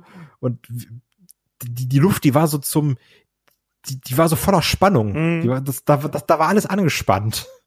Und das, das mochte ich. Ja. Ähm, das sind diese geilen Storytelling-Momente, finde ich, im Wrestling, die du dann kreierst. Also da, wo du dann auch wirklich dann vor Fernseher sitzt und so, was passiert jetzt hier als nächstes? Ne? Klar, dieses Not Today Us, ich fand das auch ein bisschen hingeschnoddert, muss man sozusagen. Aber was ich dann wiederum sehr gut fand, war, dass ja Paul Heyman dann auch gerufen hat, so, er wollte ja dann auch Roman Reigns beschwichtigen irgendwo. Und dann gesagt so, hey, komm, es ist doch gut, ich, äh, du bist mein Tribal Chief, du bist mein Tribal Chief. Und wo dann Roman einfach zu ihm ruft, es ist mir egal, er soll's sagen. Ne, du bist mir ja. egal, deine Meinung ist mir egal, er soll das jetzt sagen. Das bringt nochmal diese ganze Kindheitsgeschichte, die man da gehabt hat, die bringt das nochmal mit hoch. Auch die Art und Weise, wie dann Roman mit dem Referee umgesprungen ist, wo er dann gesagt hat, hier, so, ähm, ich kann dich, ich glaube, was hat er gesagt, ich kann dich in die nächste Woche schlagen und dann hast du keinen Job mehr. Das hier ist eine Familienangelegenheit, ne? Also kümmere dich um was anderes. Da muss ich so ein bisschen an dich denken mit, äh, ich trete dich aus dem Leben. ja, sehr, sehr, schön. Das hätte dann Drew McIntyre gesagt. Genau das.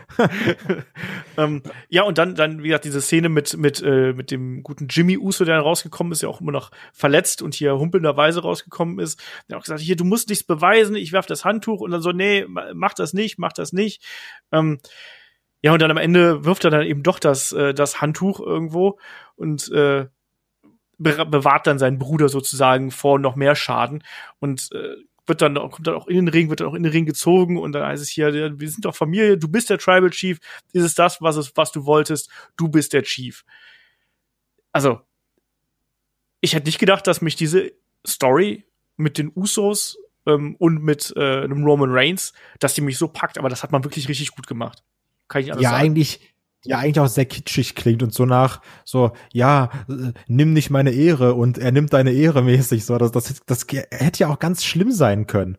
Eben. aber ähm, ich finde die haben ja das richtige Maß gefunden und was man ja auch jetzt irgendwie loben muss so ein Jey Uso hat ja trotzdem also Jey Uso ist für mich nicht der Verlierer. Nee. Und Roman Reigns ist auch nicht der Verlierer für mich. So weil er hat es ja nicht gesagt ne er hat ja irgendwie nicht klar Bein gegeben, hat auch nicht aufgegeben, sondern also, sondern dann, er, also er, es ging ja so weit, dass es dann irgendwie Jimmy sagen musste. Genau. So dieses, ja, du bist der Chief. Und dann sagt man, ja, gut, dann ist auch okay. Jimmy ist der Verlierer. Ja, genau, Jimmy, du Loser. ähm, das fand ich dann eigentlich ganz gut, weil er auch ein Jey Uso jetzt sehr als, als harter Hund dasteht. Absolut. Der, so, der sich auch mal jemand, der, der Herz bewiesen hat, der Mut bewiesen hat, der hier ähm, trotz aller Dominanz eines Roman Reigns sich hier bewiesen hat. Ich fand's gut. Ja.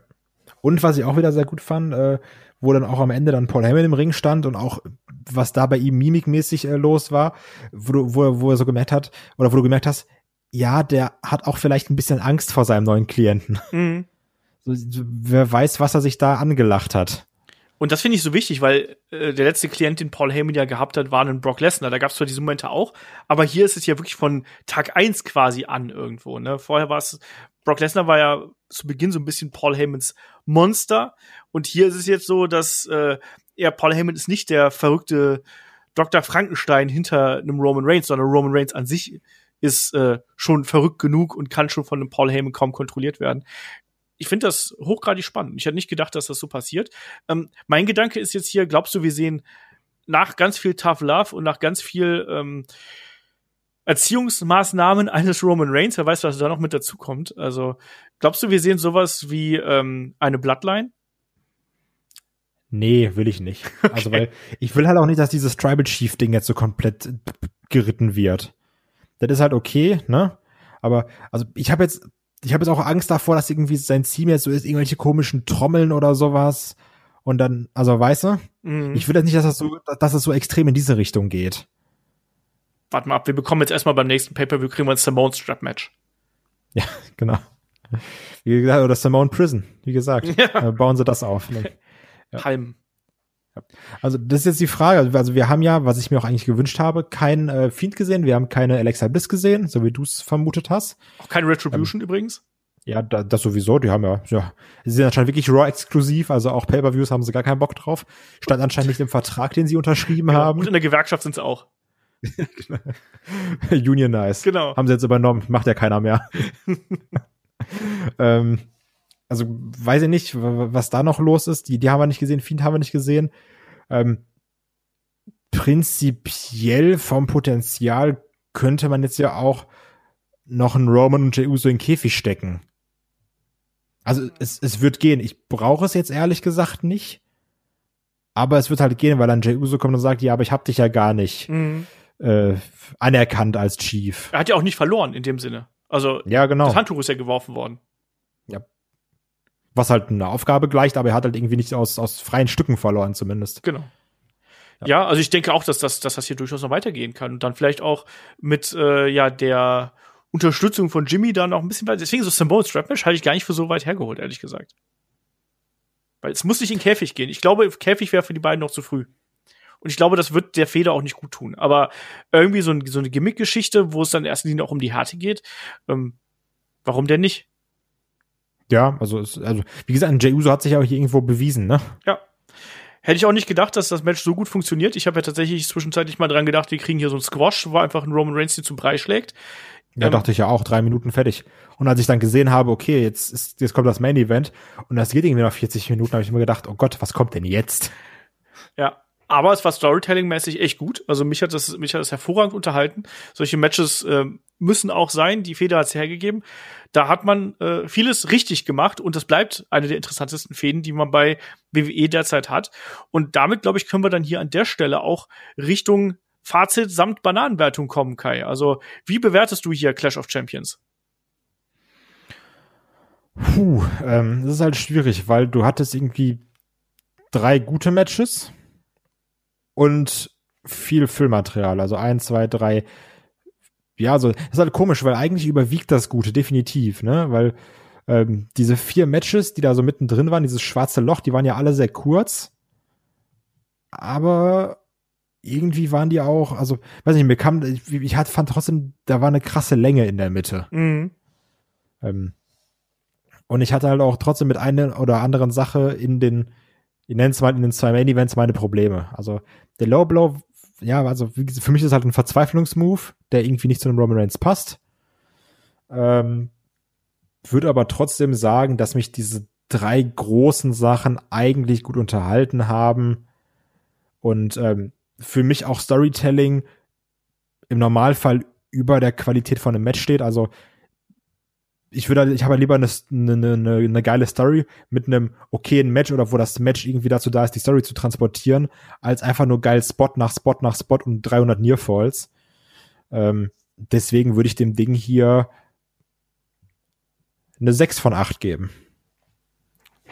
Das ist mir ein bisschen viel. Ähm, ich bin bei dir. Also das, das, das, Event lebt komplett von diesen drei Matches, die wir gehabt haben. Das Leitermatch, Drew McIntyre gegen Randy Orton und dann eben dem Main Event.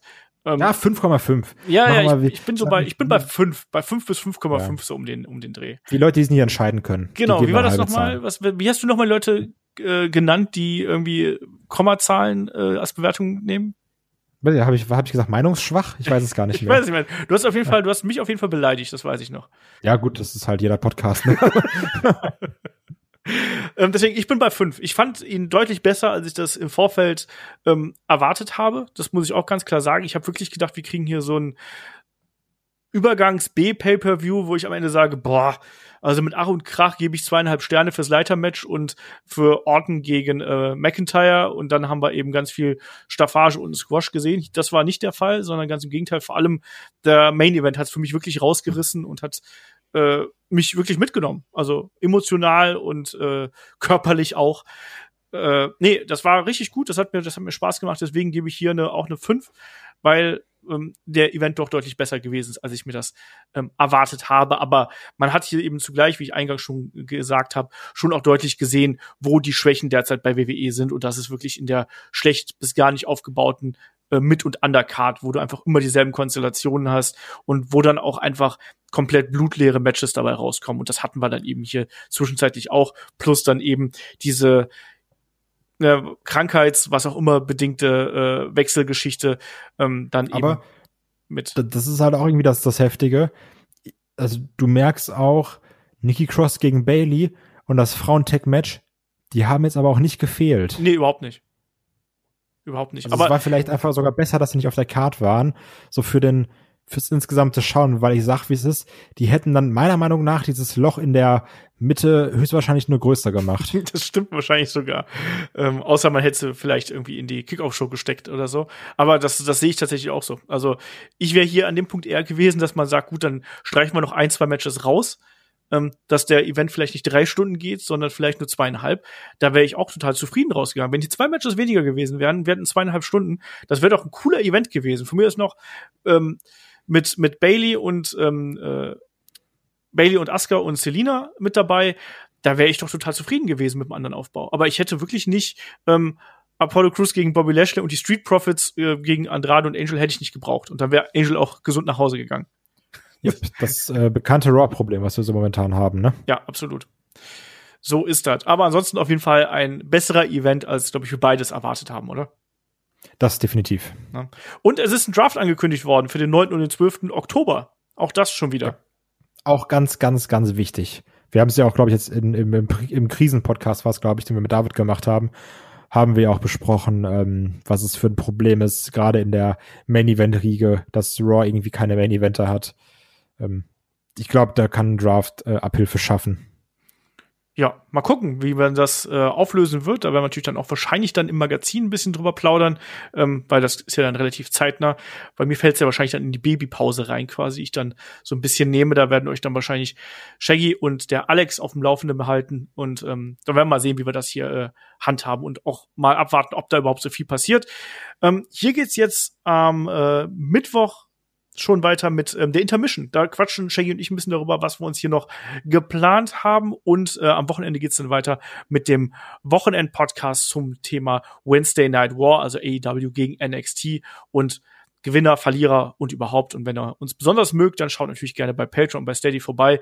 Da haben wir jetzt diese Woche auch ähm, die erste Ausgabe dann, die erste offizielle Ausgabe von Raw Cross SmackDown. Die gibt's am Samstag nur für Unterstützer, am Montag dann eben für alle im Free Feed. Das heißt, ihr bekommt hier im Free Feed demnächst ähm, ja sonntags und montags einen Podcast, also richtig was auf die Ohren und ja, wird spannend. Hört euch vor allem die Intermission an und lauscht da, was wir planen. So, Kai, willst du noch was abschließend sagen? Nee, ich bin einfach nur positiv überrascht und ich weiß gar nicht, wer es war. Jemand hat uns angetwittert, ähm, dass es eigentlich gar nicht so schlecht ist, wenn man mit ähm, so niedrigen Erwartungen in ein Event reingeht, denn da kann man häufig überrascht werden und ich glaube, das hat Clash dann doch auch irgendwie geschafft. Genau, das war der Oliver. Schöne Grüße an den. Der äh, hört ja auch immer ganz fleißig unsere Podcast, unterstützt uns da auch. Ähm, schönen Gruß. Und äh, ja, da hat er tatsächlich recht gehabt. Also ich fand es auch besser als gedacht. Und schauen wir mal, wie die nächsten Wochen hier weitergehen und ob WWE es irgendwie schafft, diese Midcard- und Undercard-Löcher, die dann doch noch deutlich da sind, zu stopfen. So, damit würde ich sagen, sind wir durch. Wir hören uns hier dann zur Intermission wieder. Dankeschön fürs Zuhören Macht's gut, bis zum nächsten Mal. Tschüss. Tschüss.